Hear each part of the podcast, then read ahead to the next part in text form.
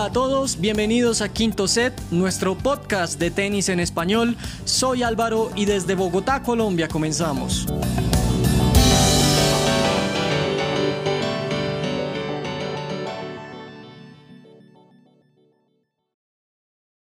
Hola a todos, hola a todas, sean bienvenidos a un episodio más en Quinto Set. Yo soy Guillermo y nuevamente estoy haciendo la apertura en esta edición y como siempre primero voy a presentar al equipo a quienes nos acompañan. En primer lugar, Rocío, ¿cómo estás? Hola, hola Guille, hola chicos. Eh, un buen episodio se nos viene hoy, así que nada, gracias por escucharnos. Sí, definitivamente. Eh, nuevamente con nosotros Miriam. Hola Miriam, es un gusto tenerte aquí. Hola, qué gusto saludarlos, qué gusto compartir micrófonos con ustedes nuevamente. Y este episodio está para echarle cabeza. Sí, ya eh, nos da un, pequeño adelanto de lo que vamos a tocar. Eh, Pau, ¿cómo estás? Hola, hola, bien, gracias, un gusto saludarlos a todos y gracias por acompañarnos. Ojalá les guste el episodio de hoy. Mucha cabeza, efectivamente. Sí, claro. También con nosotros, eh, amigo Álvaro, ¿cómo estás? Un cordial saludo para todos y especialmente para ti, Guillermo. Estamos ya a una semana de comenzar el primer, el segundo Grand Slam del año. Hay mucho por hablar, muchas preparaciones de cara al evento Cumbre del Polvo de Ladrillo. Eh, la temporada se pone interesante, muy, muy interesante. Sí, yo, yo también estoy con como lo que se llama un hype, ¿no? Por, por lo que viene por Roland Garros. Ya lo vamos a analizar también a detalle aquí en quinto set. Y por último, bueno, lo había dejado al último porque él nos tiene que decir algo que quedó pendiente la semana pasada y nos dirá lo que tiene que decir. A ver, Homero, ¿cómo estás? Hola Guillermo, muy buenos días, muy buenos días a todos. Muchas gracias por la invitación, gracias por escucharnos. Y pues nada, pasó lo que tenía que pasar, un regreso anticipado, a mi parecer, de Roger Federer esta semana en Ginebra y terminó en desastre. Pero bueno, solo quería decir eso. Bueno, es verdad, no fue lo esperado. Eh, quizá el término desastre, no sé, bueno, no, no, lo, no lo veo por, por ese lado. No dudo. Eh, compañeros me, me, comentarán por ahí sus, sus impresiones también sobre esto. Eh, pero la realidad sí es que no fue el regreso esperado eh, en Ginebra. pero bueno, vamos a ver qué ocurre en los próximos días con Roger porque viene Roland Garros y también se acerca Wimbledon, ¿no? Así es. Y bueno, interesante semana, ¿no? También en el circuito, eh, con los torneos de Ginebra y Lyon, eh, Casper Ruud y Tsitsipas ganando, eh, pero muy buenas semanas para algunos otros jugadores en, el, en el, Tour. Bueno, antes de, de, entrar con lo que sucedió en la semana en el circuito, yo sí quiero hablar un poquito de, de, de Federer.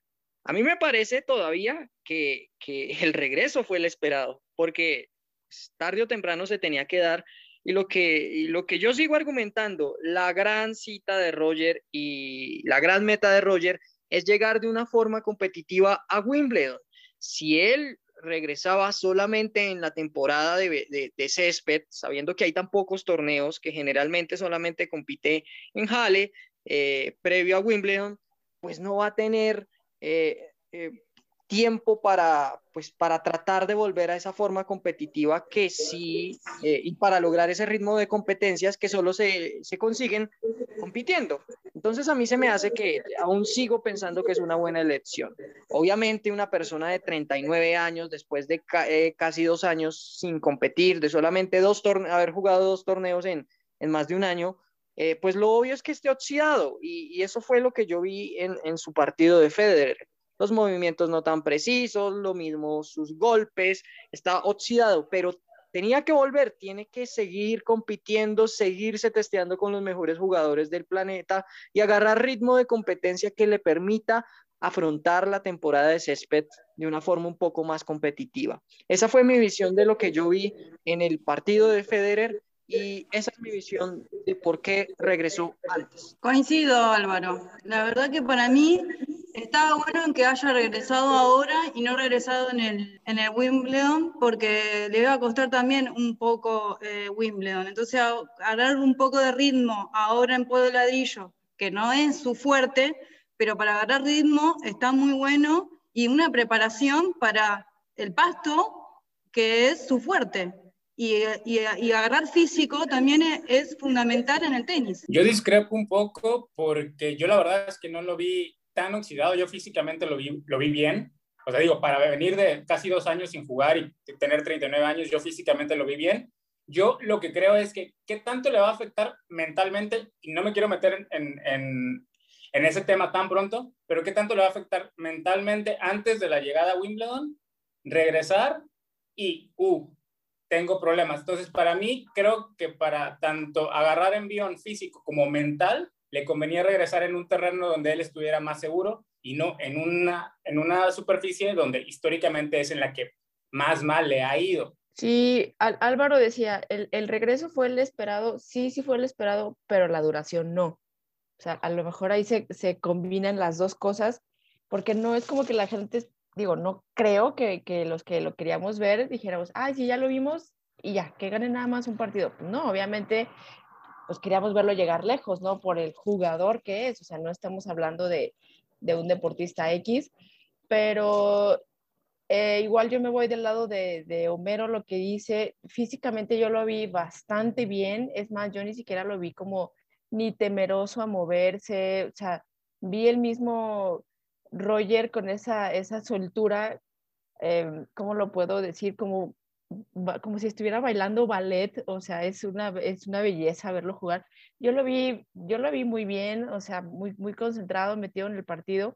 A lo mejor es, la, es precisamente lo que dice Homero, esa parte de que es, es, una pista, es una cancha en la que históricamente pues no le ha ido bien, pero yo no lo vi nada, este, eh, ni tocado, ni, ni miedoso, ni, ni cansado, o sea, a lo mejor doy crédito en la parte de que ya tiene dos años, año y medio sin jugar, sin medirse contra deportistas también de su nivel de, de ese alto rendimiento, pero, pero bueno, vamos a ver que igual estoy del soy de la idea de que su, su, su goal, su meta es Wimbledon. O sea, no le interesa ni, ni Roland Garros, ni ganar otros, otros ATPs 250, ATPs 500, ATPs 1000.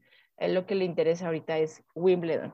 Para contestarle un poco Homero en frente a sus preocupaciones en cuanto a la parte mental, yo creo que el aliviante aquí es que Roger Federer sabe que el, regreso no va a ser fácil de que es un camino complejo y es más, él en sus declaraciones de prensa después de perder su partido, eh, dijo que iba a ser largo, que iba a ser complicado y que lo esperado era que no tuviera buenos resultados eh, comenzando este retorno. Entonces, por ese lado, yo no creo que lo que lo afecte sea la parte mental.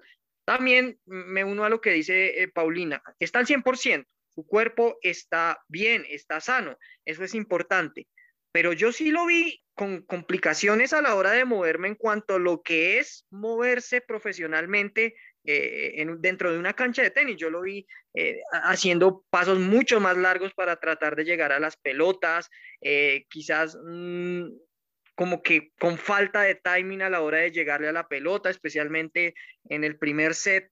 Cositas que son de ajustar y que solamente se pueden ajustar cuando el jugador compite cuando juega partidos profesionales. Entonces, de mi parte, yo veo un panorama de calma, yo veo que Roger está planificando muy bien las cosas y mi anhelo no es que eh, llegue a la segunda semana de Roland Garros por verlo jugar en la segunda semana de Roland Garros, sino porque acumule partidos que le sirvan de cara a la temporada de césped. Eso es lo que yo espero de Federer y ojalá se pueda dar. Pues sí, bueno, sería un poco repetitivo, pero sí, yo lo vi, yo lo vi tranquilo emocionalmente, también lo vi bien físicamente, yo creo que él está concentrado en su etapa de, de entrar en calor para llegar al césped, que es su temporada, y bueno, pues entonces ya vamos a, a darle paso a, a Guille para que nos dé la sorpresa del capítulo del día de hoy. Sí, claro, por ahí comentando sobre, sobre Roger, por lo que significa Roger también, y nos extendimos un poco. Eh, bueno, solo para complementar, ganó Tsitsipas en Lyon, Ruth continúa excelente momento, y en la, el circuito femenino, eh, Cory Gauff gana en Parma y Paula Badosa en Belgrado, que la española viene también en buen momento. Y ahora sí, viendo el tema principal, porque sabemos que les gusta escucharnos debatir y analizar distintos temas relacionados al tenis, vamos con un elemento importante en, para cualquier tenista y en realidad para cualquier deporte, ¿no? La mentalidad, llamada fortaleza mental o también coloquialmente como la cabeza, ¿no? Eh, este factor es esencial. Eh, sabemos que para ser un jugador de élite tienes que tener una mentalidad fuerte, ¿no? Pero ¿qué hay detrás de todo esto? La preparación, cómo se debe trabajar, sobre todo en el tenis, donde es un deporte individual, donde el jugador está en ese momento solo y él debe encontrar las soluciones, debe mantener la concentración. Entonces hay mucho detrás de, esto, cómo se trabaja, eh, cómo se podría mejorar si un jugador eh, puede desarrollarlo o de repente ya es una cualidad eh, que nace, ¿no? Entonces, compañeros, ¿no? ¿Cuáles son sus primeras impresiones respecto a este tema? Mm, bueno, me, atrevo yo a, empezar con todas estas frases que se manejan muy comúnmente, que es justamente lo que nos decías, que le hace falta trabajar la parte mental, que tiene que existir un balance entre la cabeza y lo físico. Y todos estos, estos detalles sí nos señalan que, que la parte emocional se determina en la parte psicológica de un deportista, es lo que lo lleva a, veces a triunfar y a veces a perder, ¿no? Lo vemos este, cuando un deportista tiene estos arranques de frustración, que puede romper una raqueta, o cuando gana un punto, que saca todo este desfogue de, de la emoción, de la adrenalina, todo eso es muy importante. A mí un aspecto que, que, me gusta mucho de lo que mencionabas, de que este es un deporte individual, es también la comunicación que existe con la banca, con su equipo porque él, aunque está solo en la pista, sabe que detrás de él hay, un equipo que está con, apoyándolo y que tal vez eh, lo hemos visto a base de señas, a base de, de miradas, de aplausos, de apoyo, todo eso lo empieza a enriquecer a él. Entonces, definitivamente este es uno de los aspectos, el psicológico, el emocional, como le quieran llamar, que sí puede llegar a determinar el triunfo o el fracaso en, un deportista.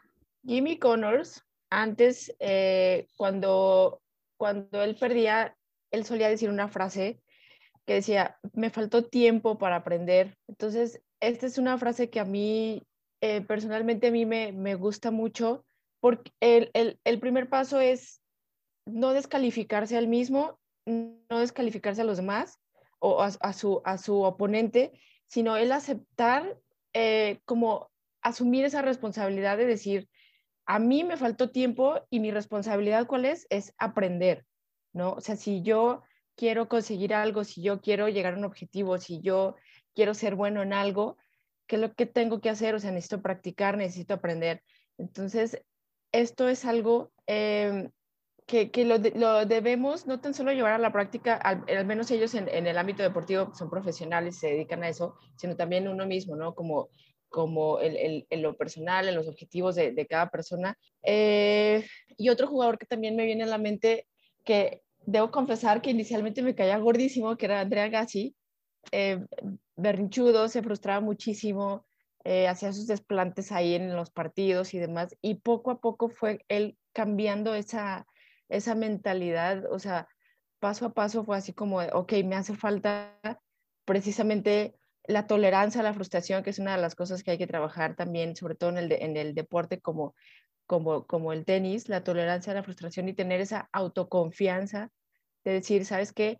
Yo puedo, o sea, yo sé que tengo las habilidades, tengo el físico, tengo el complemento, sé lo que he estado haciendo, lo he, como desayuno, sé, no era lo que decía eh, Miriam unos episodios atrás, tenis, y yo sé que yo puedo, entonces, eh, eso, es, eso es algo que a mí me, eh, me, me, bueno, yo quise mencionar esto que, decía Jimmy Connors porque es, veo que es algo que hay que tener muy, muy, muy presente siempre, ¿no? O sea, y, traigo, traigo a colación a Adrián, Andrea Gassi porque para mí él fue de menos a más. El golpe más preciso es el que tú das entre oreja y oreja.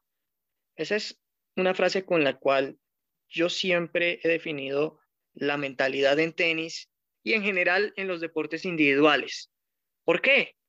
Porque pues tú no ves generalmente o no ves muchos aspectos de la parte mental de un deportista. No llegas a conocer sus pensamientos dentro de la cancha. No llegas, eh, puedes ver eh, si está malhumorado, si tiene ciertas actitudes, pero no todo. Eh, yo creo que cuántos de nosotros no daríamos por por saber qué piensa Rafael Nadal, por saber qué piensa Djokovic, por saber qué piensa Serena Williams en estos momentos decisivos, en estos momentos claves.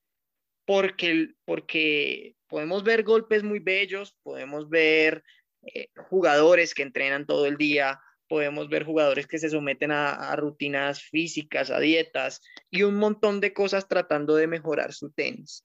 Pero hay un aspecto que también se entrena, que también se trabaja y que quizás no es tan visible, que es la parte mental.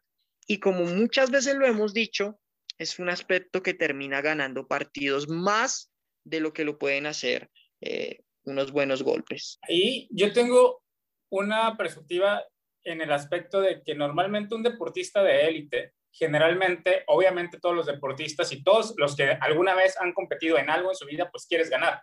Entonces, el deportista de élite se acostumbra a ganar, pero algo muy complicado en el tenis es que el deportista, el tenista, se tiene que acostumbrar a perder, porque está jugando constantemente cada semana y no puedes ganar cada semana. Entonces, para esa parte también es, es debe ser muy complicada porque a ver, si eres un deportista de élite y normalmente lo que la gente, lo que tus fanáticos, lo que tu equipo, lo que incluso la prensa espera de ti es que siempre ganes, ¿no? Porque eres un deportista de élite y porque eres eh, de los mejores, pero el deportista tiene que, el tenista en especial, tiene que aprender a perder, tiene que acostumbrarse también a perder, y no lo hablo en el acostumbrarse como que, ay, bueno, sí, esta semana quiero perder y qué padre perder, no, sino como saber que en el camino van a venir derrotas, porque es un calendario súper complicado, es un calendario súper extenso, donde difícilmente no vas a tener eh, derrotas en el, en el año, ¿no? Entonces, también para los deportistas, eh, en especial para los tenistas, es súper importante que ellos aprendan que las derrotas son parte de su día a día, a diferencia de otros deportes donde a lo mejor juegas calendarios eh, mucho más cortos o juegas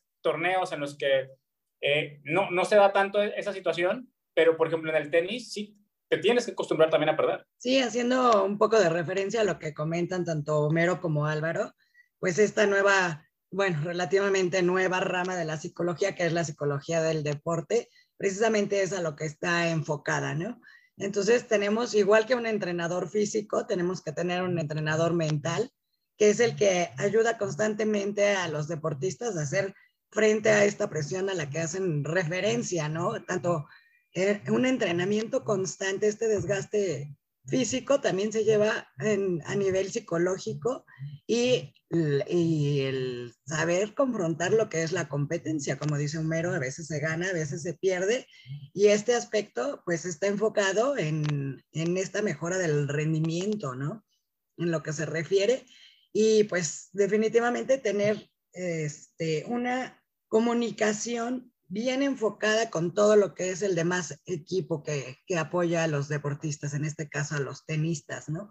Porque ellos pueden sacar toda esta frustración de una derrota con todo ese equipo que los rodea, ¿no? Y ellos tienen que estar ahí para saber escucharlos. Entonces, tanto estos psicólogos del, del deporte tienen que trabajar tanto con el tenista como lo que son sus entrenadores para que exista este equilibrio y esta recuperación entre una frustración.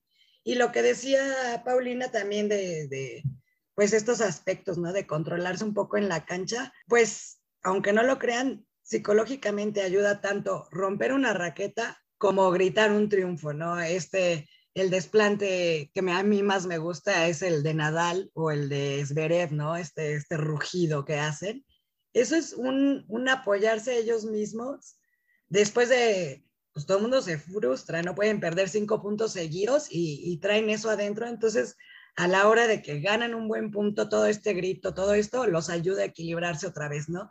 Eh, nunca estaría de acuerdo con romper una raqueta, pero definitivamente es algo que también los ayuda tú empiezas a ver, si se empieza a crecer el grado de frustración, ahí empiezas a ver cómo empiezan a perder y a perder y a perder porque ya se bloquearon. Pero muchas veces podemos ver que desafortunadamente después de un grito de coraje o de romper una raqueta, también esto ayuda a los jugadores a, sacar un poco de eso y volverse a enfocar. Definitivamente hay mentes maestras como la de Federer, que ha tenido yo creo que uno de los mejores trabajos emocionales, donde tú ves una estabilidad tanto en el triunfo como en la derrota y a mí esos son de los aspectos que más le admiro al inigualable Federer.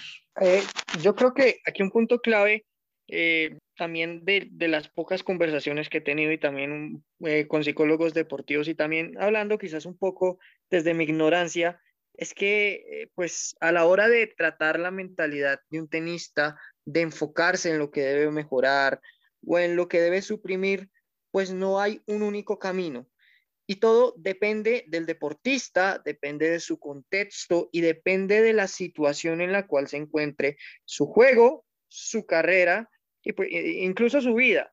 Entonces, no hay un único camino. No es, eh, y pues también sería un poco aburrido que todos tuvieran el, el, mismo patrón o todos fueran como una especie de máquina que siguieran un patrón de comportamiento igual.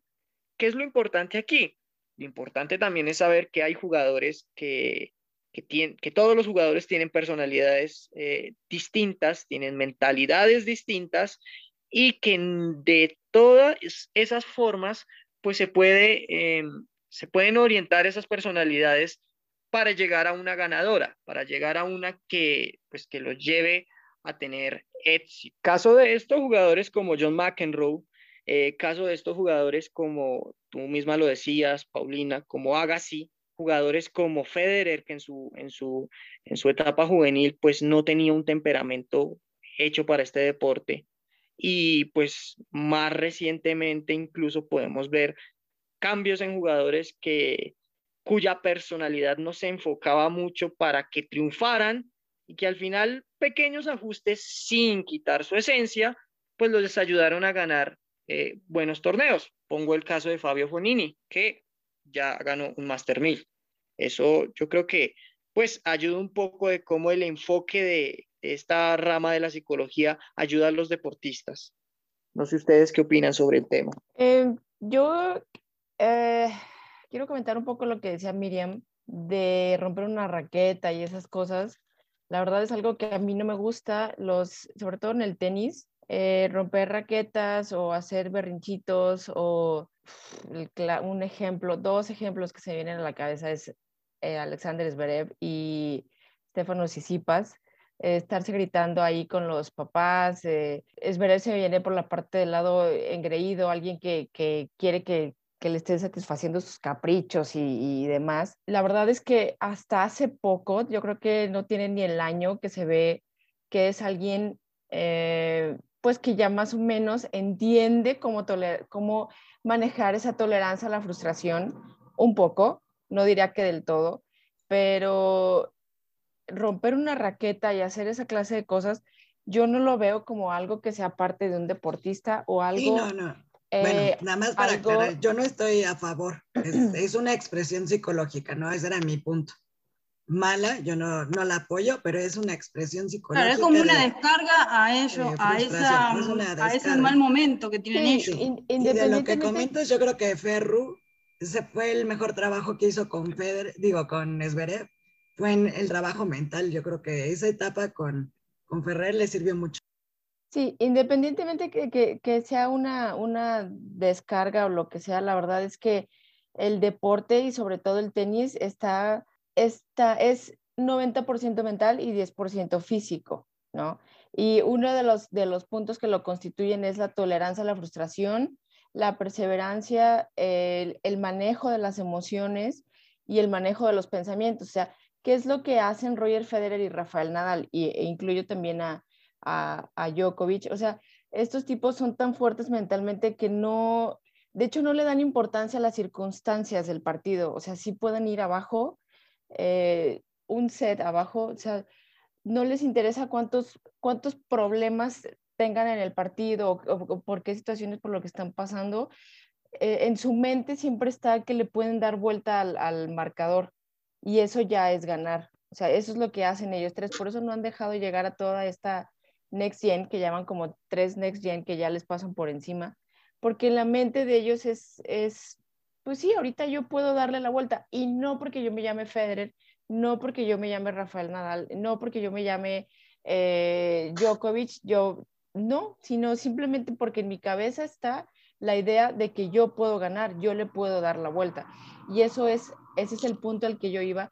Eso es algo que no tienen ahorita. O sea, eso es algo que no se ve reflejado eh, en las generaciones de ahorita, o a lo mejor en las que ya van pasando. pero fue lo que dijo Álvaro, cuando empezó Federer, no, no era igual que lo que estás viendo ahorita, eso es un trabajo igual, el físico se llega al emocional en ese momento. Entonces a estos chavos pues también habrá que darles tiempo, ¿no? De repente, con perdón de Homero, pues vemos a Djokovic que de los tres es el menos estable emocionalmente, creo. No, y es un punto, es un punto importante a tener en cuenta que es que ser deportista profesional no solo abarca eh, prepararse físicamente para competir en un torneo, sino también tener una cabeza diseñada profesionalmente para que aguantes ese torneo. Pues sí, pero también se va construyendo, no, no le puedes pedir a un chavito de 19 años, 20 años que se comporte igual que uno de 40, ¿no? Sí, es verdad, eso es muy cierto y es algo que quizás pues no se tiene muy en cuenta y, y por eso es que festejamos los berrinches y todo este tipo de cosas, pero en últimas, pues un deportista profesional está haciendo su trabajo y tiene que tener tolerancia a la frustración cuando lo está desempeñando, sabiendo también que es el eje de cámaras eh, para millones de personas en el mundo. Incluso.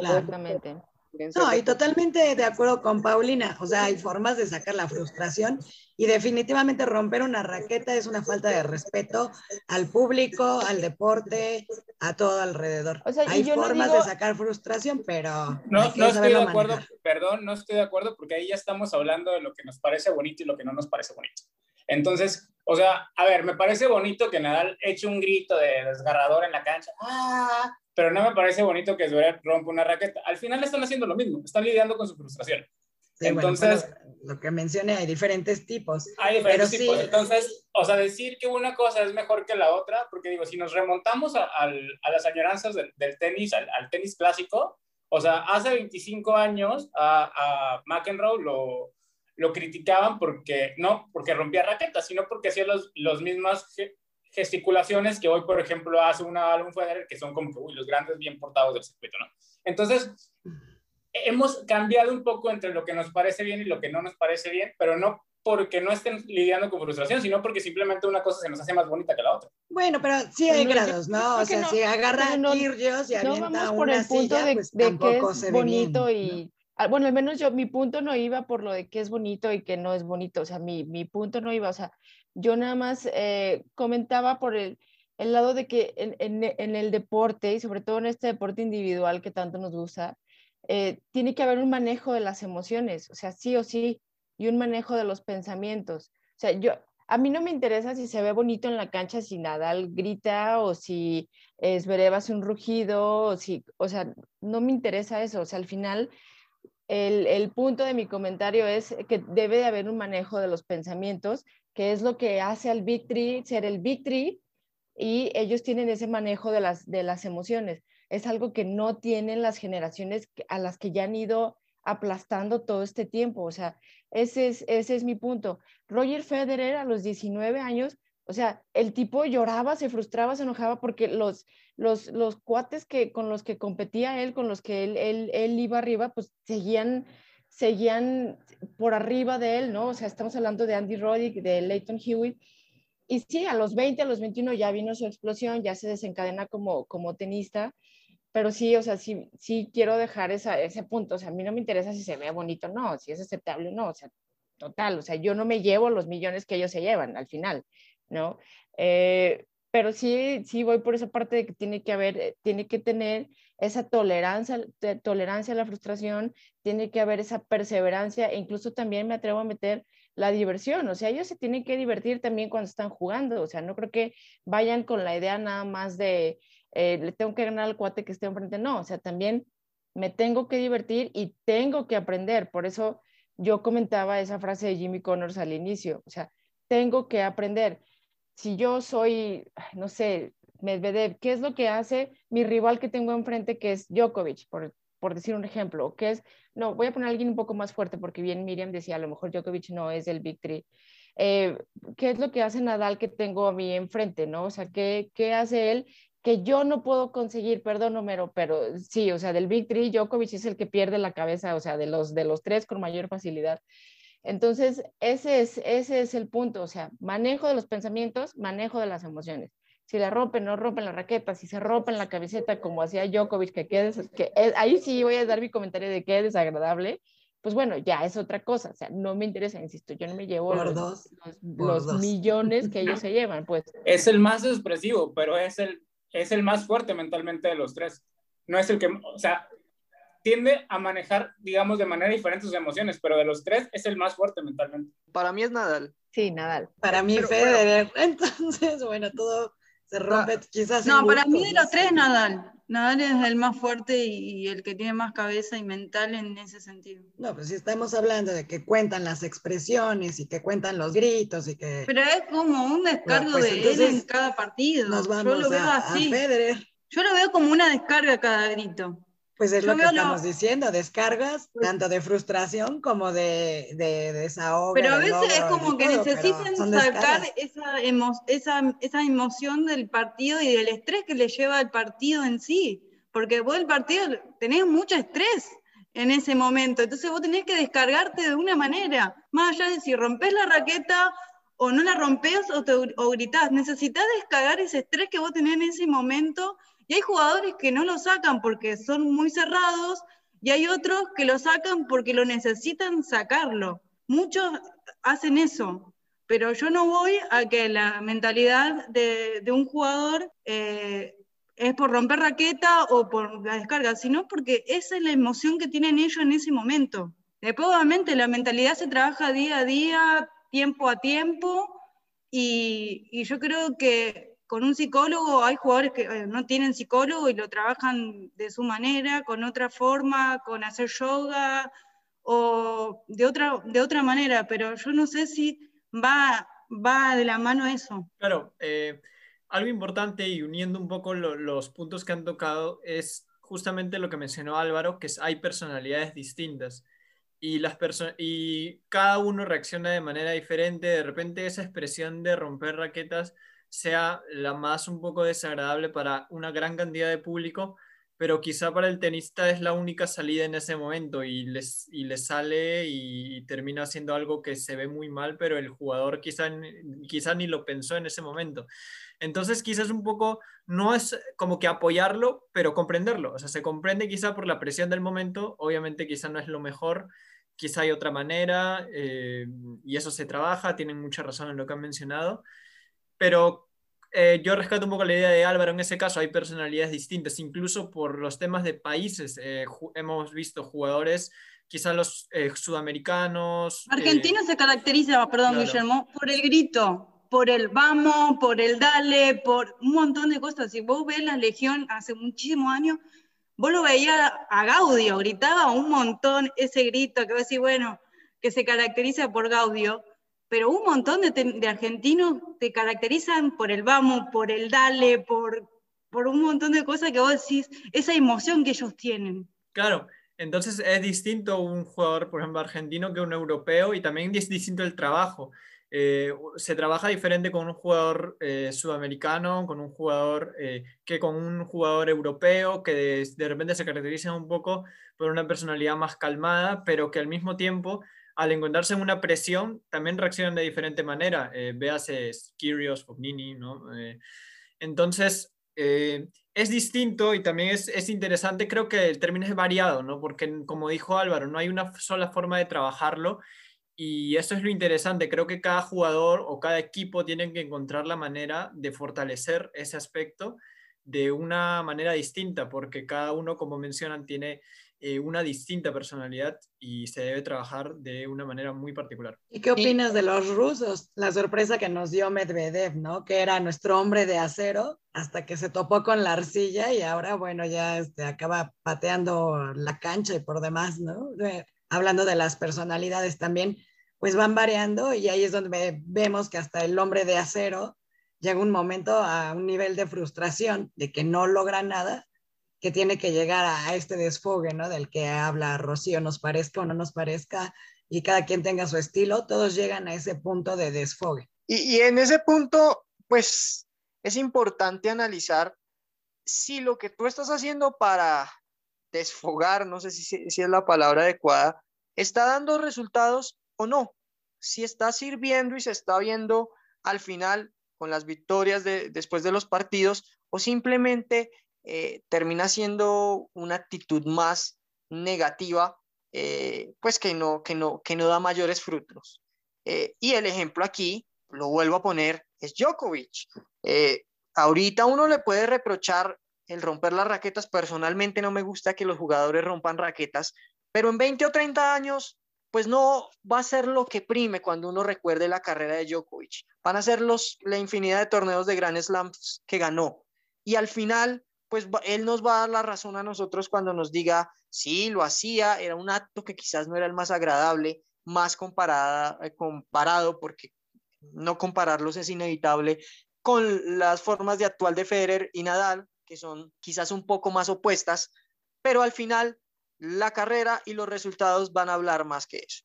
Otro punto es si ya nos ponemos a evaluar casos como el de Kirgios, que también tiene actitudes similares, pero que quizás los resultados no lo acompañan. Entonces, eh, o están mal enfocadas, están, están mal enfocadas las prácticas que está teniendo para liberar su energía o para tratar de focalizar su mente dentro de la cancha, o simplemente no son las adecuadas. Ese es un punto clave porque lo que hablábamos no es una ciencia cierta, no es que sigues un patrón, no es que por romper una raqueta ya estés asegurando ganar un partido o liberar tu energía, pero sí hay que buscar la manera adecuada en que mi mente y mi cuerpo se pueden expresar dentro de la cancha y eso al final pues va a ayudar a tu tenis. Sí, Álvaro, pero ahí, por ejemplo, yo creo que es todo, o sea, es una parte de, un todo, porque decir, bueno, es que Kyrgios también tiene esas ciertas actitudes y todo, pero también, ojo que hay mucho trabajo detrás para poder estar en esa posición. O sea, yo no, yo no dudo que, por ejemplo, si tú evalúas eh, el talento de un Kyrgios contra el talento de un Roger, un Nadal, a lo mejor puedan estar en condiciones similares porque el talento lo tiene. Que la mentalidad la tiene mucho más volátil y que a lo mejor él también tiene actitudes como de desfogue, que tú dices, son malas porque él no gana. Yo creo que no pasa por ahí, yo creo que también pasa porque no hay un trabajo de preparación para el torneo. La, el trabajo que tiene que hacer el tenista para prepararse para cada torneo y para estar a ese nivel para mí es un componente de, trabajo físico, de trabajo, o sea, el entrenamiento, el mejorar tus golpes todos los días, el, seguir entrenando y después poner todo eso en contexto y junto en la cancha, que ese yo creo que es el gran trabajo que ellos tienen cuando se meten a una cancha a jugar, es cómo hago para que todo eso previo lo puedo meter en esta especie de licuadora y salga como debe de salir, que el físico me dé, que la cabeza me dé, pero que también los golpes estén, porque hay, hay días en los que a, todos les han pasado, creo que a todos los jugadores, en que por más que haya ese trabajo, los golpes no están. Y, no pasa por la cabeza, simplemente pasa porque hay días malos también. Sí, total. y aparte, creo que, creo no fue el mejor ejemplo porque, perdón Álvaro, eh, ya ahorita apago mi micro, porque Kyrgios ni siquiera tiene entrenador, o sea, no tiene ni entrenador, no tiene cuerpo técnico, entonces a lo mejor podemos, podemos bajar el ejemplo a otro, a otro jugador, porque si este, Kyrgios no, o sea, entrena con un amigo de él y punto. O sea, no, no tiene psicólogo, no tiene un Bueno, eso, eso habla mucho de su inestabilidad mental, ¿no? El decir yo solito puedo también te dice mucho de un jugador. Sí, y de su personalidad y de la relevancia que le da en su preparación también a esta parte mental. Eso es, es muy diciente. Y yo creo que también en ese punto coincido con Homero. Quizás mi ejemplo estuvo más enfocado en, en centrarme a analizar la parte mental, pero sí es, hace parte de un todo y, se complementa tanto lo físico con lo mental como lo mental con lo físico, que obviamente, eh, pues que ambas se tienen que entrenar, eso, eso, eso, eso es importante, que ambas se tienen que fortalecer, es importante, pero al final la una convive con la otra y los resultados se ven dentro de la cancha. Claramente no eh, tener una mente sólida no te asegura triunfar, pero no tenerla sí te asegura quizás que sea un poquito más difícil llegar hacia, hacia tus objetivos. Claro, un, un punto importante que, que ha tocado eh, Pau es la importancia de, de, contar con un equipo, ¿no? Y también quizá el, mm, podría llamarse el ego de los jugadores, que creo que es algo que se veía mayormente antes y últimamente ahora ya no, no tanto, el hecho de decir, no, yo no necesito quizá eso, yo eh, soy fuerte, no puedo mantenerme por mí mismo, pero creo que con el paso de los años y con el, también la evolución del, del tenis, que se ha vuelto un deporte más competitivo y ha cambiado a como era antiguamente, ya se ha vuelto... Eh, un requisito importante, contar con un eh, psicólogo a nivel deportivo que pueda guiarte. O con un equipo que pueda ayudarte. Quizá antes, como lo mencionaba, eh, los jugadores decían que podían valerse por sí mismos, pero ahora considero que es una pieza importante para empezar a, lograr resultados buenos en, en la cancha. Sí, y era un poquito de lo que mencionaba al principio, que el psicólogo es parte del equipo y no solo trabaja con el jugador, tiene que trabajar también con los entrenadores, porque la comunicación que existe entre el entrenador y el jugador es fundamental. Y, y, esa es la que tienen que armar los psicólogos trabajando con las dos partes. Entonces, definitivamente ahorita un psicólogo es una pieza fundamental en el equipo de un jugador, tanto para él, para tener buena comunicación con, todo, con todos sus trainers, para, para soportar todo lo que decíamos, ¿no? El, toda la competencia, la presión de los entrenamientos, la frustración, pero tiene que trabajar con las dos partes porque definitivamente la mano derecha del jugador siempre va a ser su entrenador y el psicólogo tiene que estar trabajando con los dos al mismo tiempo. Por eso, un, poco una la referencia que hacía Pau de, de cuando están gritando hacia la banca, ¿no? Todo, toda esta comunicación tiene que estar perfectamente bien armada, porque eso es cuando se sienten, no sé, por decirlo, frustrados en la cancha por estar perdiendo, lo primero que hacen es buscar su banca, buscar su equipo, ¿no? Buscar ese apoyo o, o gritarles que no les sale nada y, esta banca tiene que tener también ese entrenamiento psicológico para saber cómo apoyarlo. A mí, por ejemplo, el que más me gusta es el caso de Tim. Bueno, la comunicación con la banca y lo que expresan en la banca de Tim, que aplauden un buen triunfo, no hacen caras, no hacen berrinches, no los están regañando. Es, es para mí es un equilibrio muy, muy bueno el que, el que mantiene Tim con, con su cancha, ¿no? Y bueno, con su aspecto mental en la cancha y lo que siente de apoyo en, en, lo que es la banca.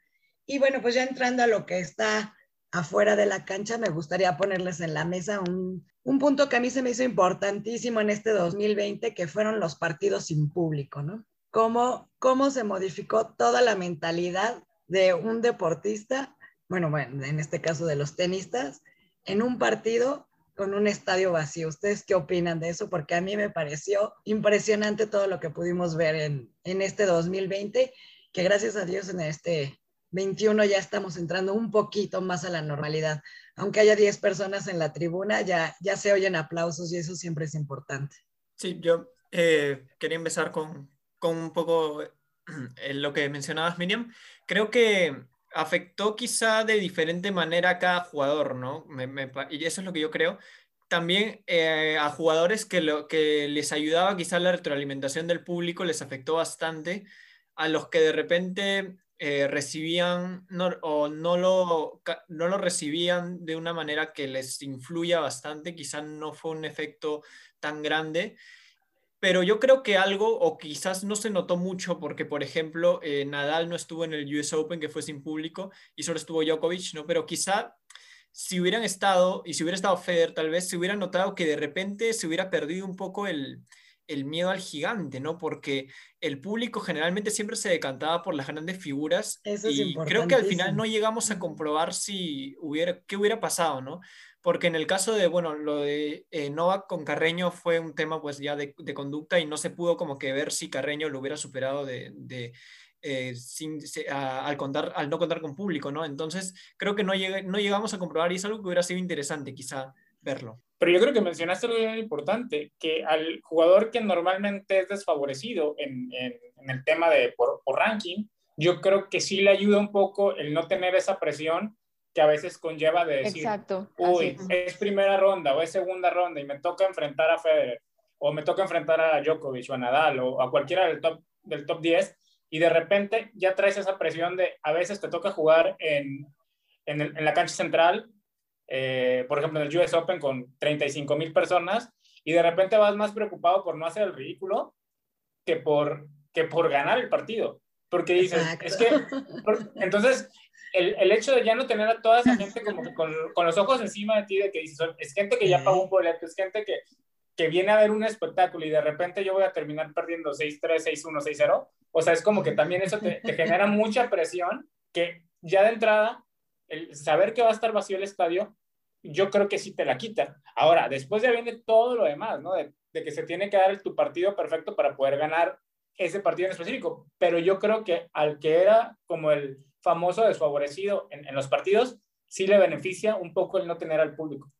Yo creo que a Tim le favoreció el año pasado jugar sin público en el US Open, porque si jugaba con Djokovic o con eso, eh, le perjudicaba mucho. O en Australia contra Kyrgios. Claro, exactamente. El favorito, el local. Yo creo que ahí le favoreció mucho a Tim, en Australia como en el Open, exactamente, Miriam. Claro, imagínate también, eh, en base a lo que comentaba Homero, tú vienes, tú vienes de abajo, ¿no? Siempre de, vienes jugando en la cancha 32, donde está nada más tu equipo y tu familia viéndote, y de repente, pues te toca por el cuadro que juegues con 35 mil espectadores, definitivamente eso es descontrolante mentalmente, ¿no? Lo que mencionaba Homero. Pero entonces, a ver, em, aquí ya me surgió a mí entonces una, una duda. Eh, nosotros estamos asumiendo, porque eso es, eso es lo que me parece, menos corrígenme si me equivoco, se está asumiendo que el tenista, el, el, el otro que va a jugar contra cualquiera del top 20 o del top 10 si quieren, entonces ya está saliendo con la mentalidad de decir qué estrés, qué presión, voy a jugar contra Federer. Entonces ahí el trabajo psicológico no está, o sí está. Yo creo que sí está, pero también tiene, o sea, el, trabajar, perdón, pero yo creo que el trabajar psicológicamente también te, también te implica a ti el saber, a ver, este es mi nivel, esto es lo que yo puedo hacer y estas son mis expectativas para el partido. Yo no creo que ellos lleguen a la cancha pensando que van a perder, pero también sería, yo creo que muy mal trabajo psicológico salir a la cancha pensando que, uy, sí, lo voy a ganar, porque eso eso yo creo que durante el partido te generaría mucha más frustración al ver que las cosas no se van dando. Ese es, ese es precisamente el punto al que yo iba. Entonces, entonces, ¿cómo creemos que sale el otro rival? Porque, o sea, yo, yo no creo que salgan pensando así como de, eh, ay, qué presión, ya voy a jugar contra Federer, voy a perder. O sea, entonces, ¿qué onda ahí? Yo creo que, que se, se, llama experiencia y se llama madurez también, ¿no? O sea, para mí es experiencia. Vas a salir la primera vez. Aprender. Y dices, pues sí, voy contra el número uno, mis posibilidades son. Sí. tengo pocas posibilidades de ganar. Si le gano el número uno, pues qué chingón soy, ¿no? Pero definitivamente, como dices, si estás en. tienes que tener la cabeza en que tú eres el 125 del mundo y vas contra contra el 2, ¿no? O el 3. Pero pues, eh, eh, por eso. Pies en tierra. pero... Eso pasó en el, en el 2017, o sea, Shapovalov era el número, creo que 113, 111 del mundo y le ganó al, al número. Claro. ¿Y qué crees que te tiene que decir? Eso te tiene que decir tu psicólogo. Acuérdate de Chapo cuando le ganó a Nadal, tú también lo puedes hacer, ¿no? Entonces, pero de que sales y a mí me pones a Serena enfrente y nada más de ver a Serena físicamente yo digo, híjole, para ganarle, ¿no? Pero pues ahí está todo el equipo. Psicológico ahí. Tiene que estar ahí todo tu equipo atrás diciendo, oye, acuérdate que ya les han ganado y viste el otro día cómo. Sinner le dio batalla y yo. O sea, no sé, yo creo que esa es la parte del psicólogo. No soy psicólogo del deporte, pero supongo que, que todo este apoyo emocional lo traen. El miedo, pues, es parte del ser humano, ¿no? De salir a jugar contra el número uno.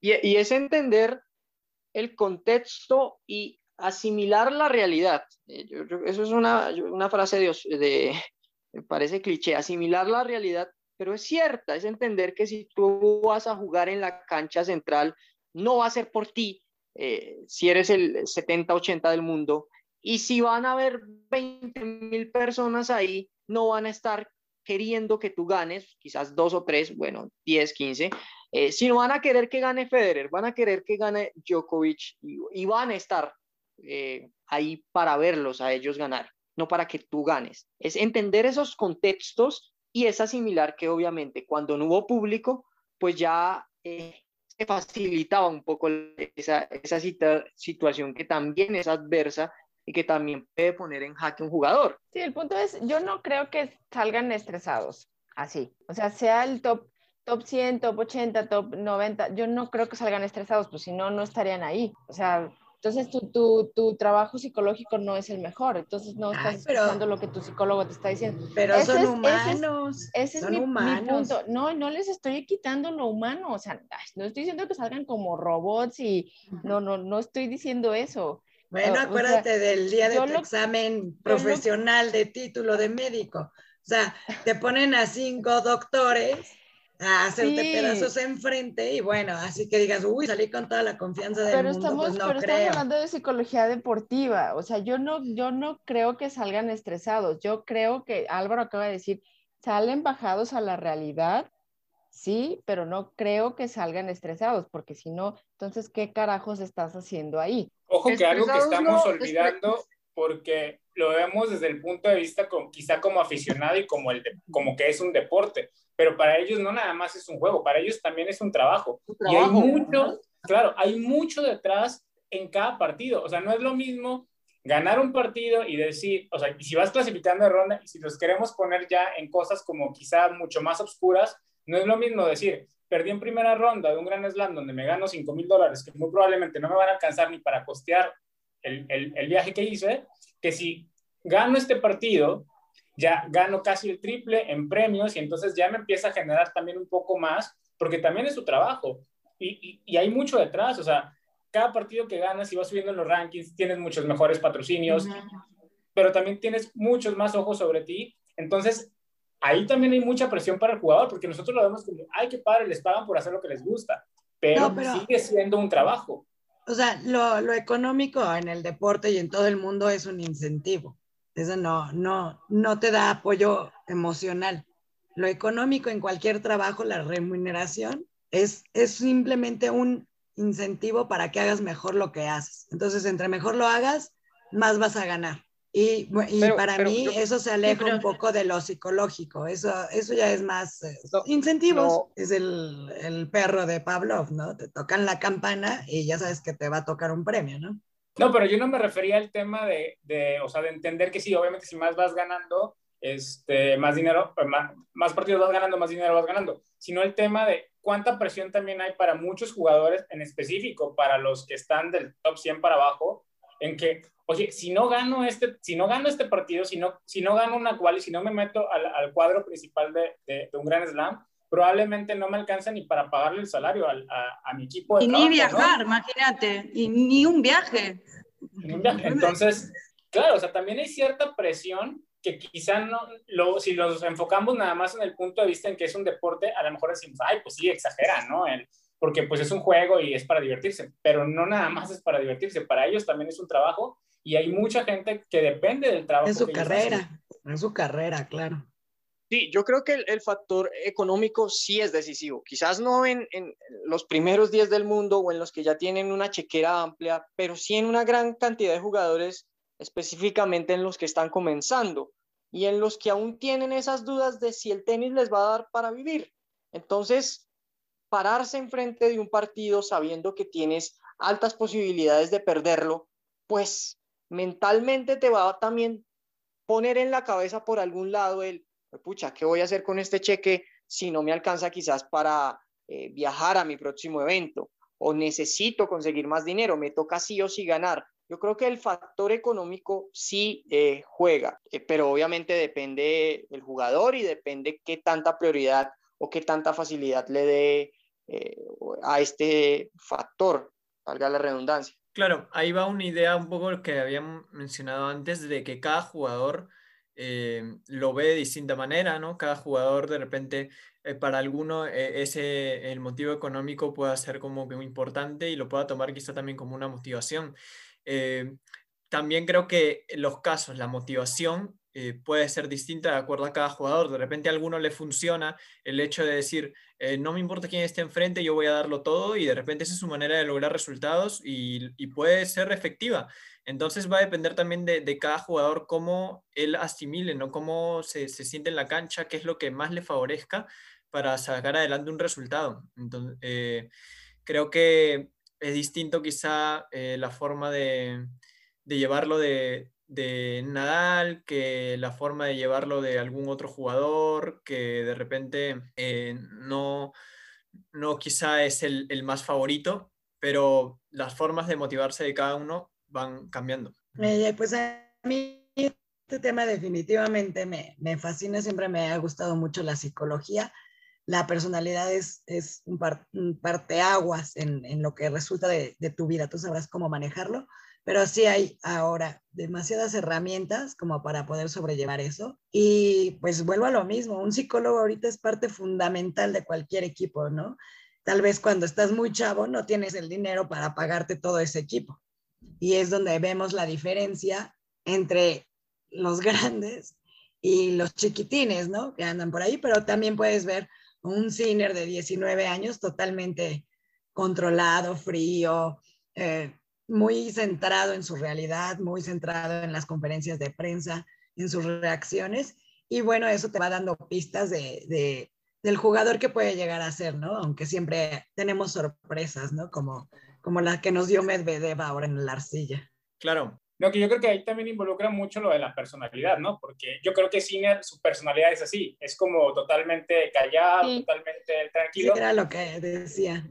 Y creo que nunca lo hemos visto, bueno, o al menos yo no lo he visto, en un momento como de, de gran presión para su carrera, más que lo que le pasó en Miami, ¿no? Que, que tuvo la, la final eh, del, del, del Master 1000 y que la verdad, por ejemplo, yo no puedo decir que fue que pasó todo por lo mental, pero yo sí creo que la expectativa lo terminó superando, porque desde mi perspectiva llegaba como favorito para ganar esa final y, y al final, en el, durante el trámite, del trámite del partido, independientemente del resultado, yo sí creo que jugó muy por debajo del nivel que había venido mostrando en la semana, eh, en esa semana específicamente en Miami. Y también un poco que cómo te preparas para una final, para una instancia decisiva, la preparación es distinta también. Creo que eh, no sabemos cómo lo habrá trabajado Sinner, pero estoy seguro que lo habrá trabajado de distinta manera, también por ser su, su primera final. Y ya, ya por último, para, ir cerrando y no extendernos mucho, yo creo que también una parte importantísima, de las partes más importantes que tiene la psicología del deporte,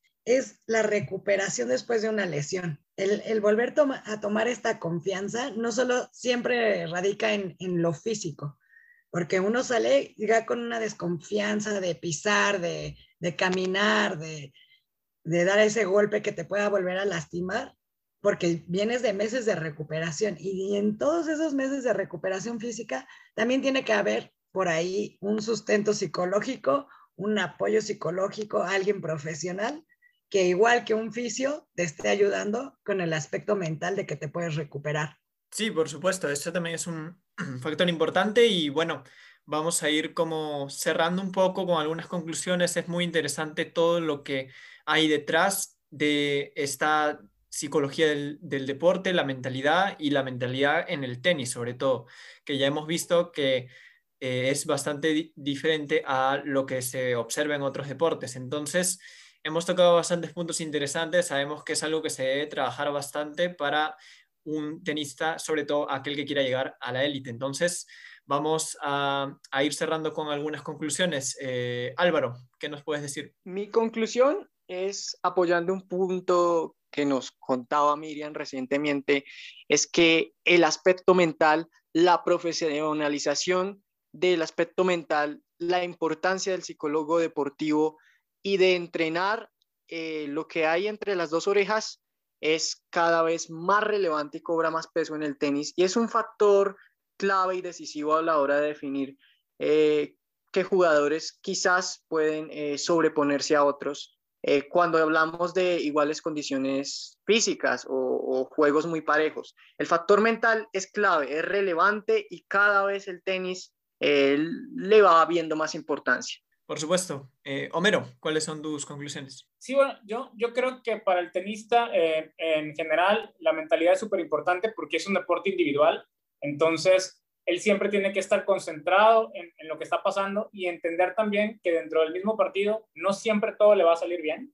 Entonces, tiene que aprender a lidiar con, con esa sensación de que sabe que va a jugar quizá una hora, dos horas, tres horas, quizá más, y que durante ese tiempo no va a tener siempre el control del partido, que hay cosas que se le van a salir de control y tiene que aprender a lidiar con sus emociones y sobre todo vivir bajo la premisa de cabeza fría y corazón caliente para que la situación de alguna u otra forma se termine resolviendo. Claro, mucha razón en, ese punto. Eh, Rocío, ¿cuáles son tus conclusiones finales?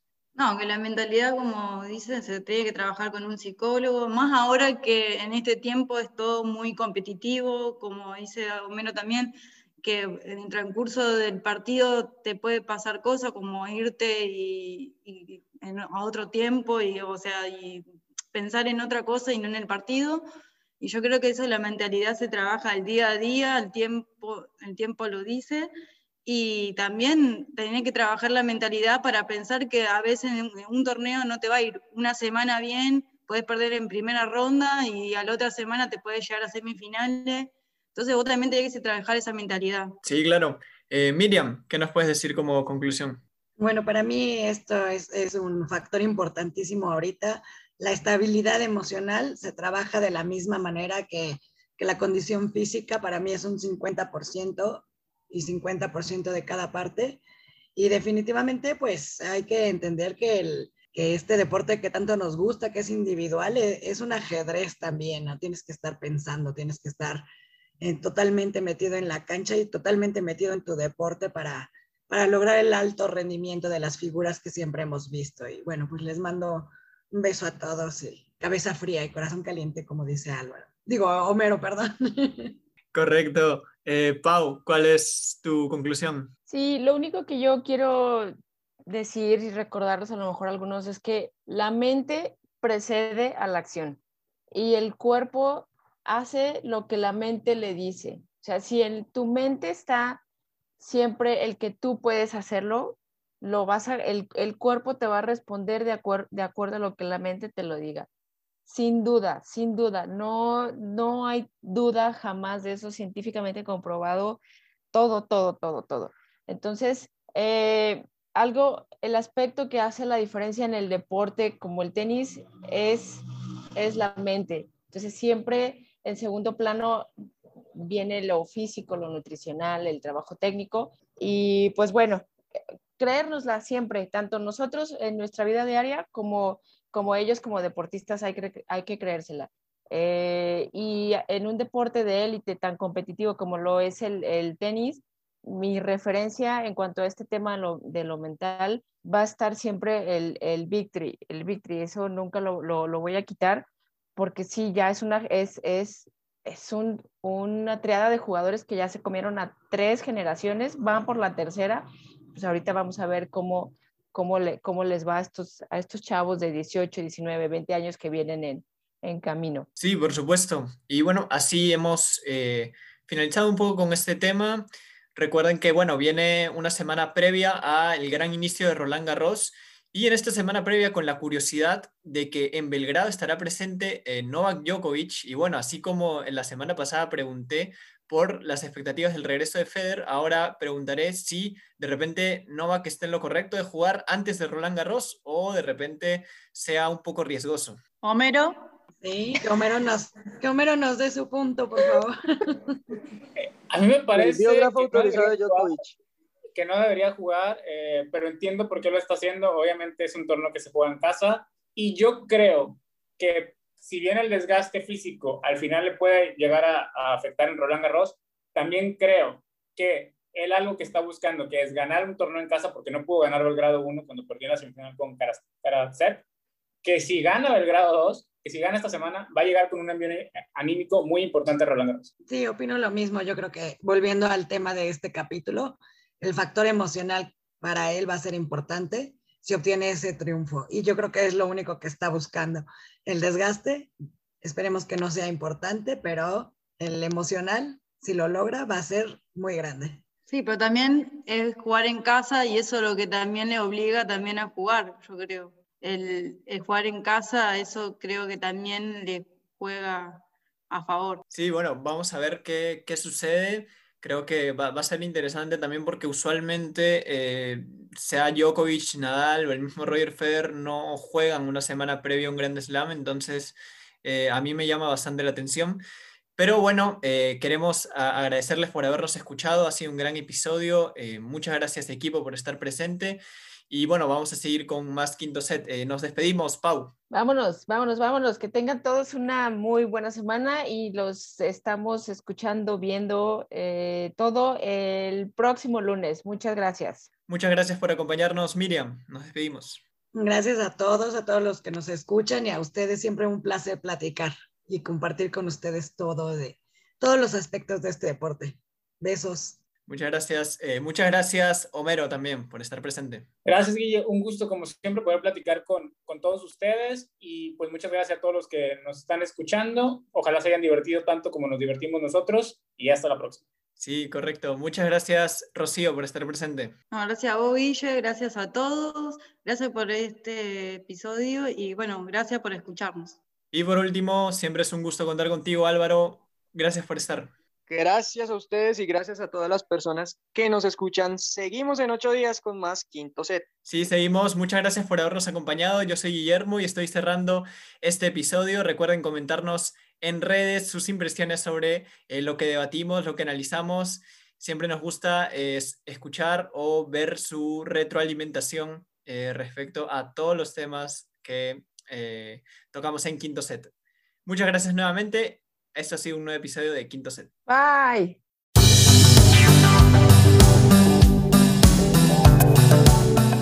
Gracias por escuchar Quinto Set. Síganos en Twitter e Instagram como arroba quinto set guion al piso y los esperamos en el próximo episodio.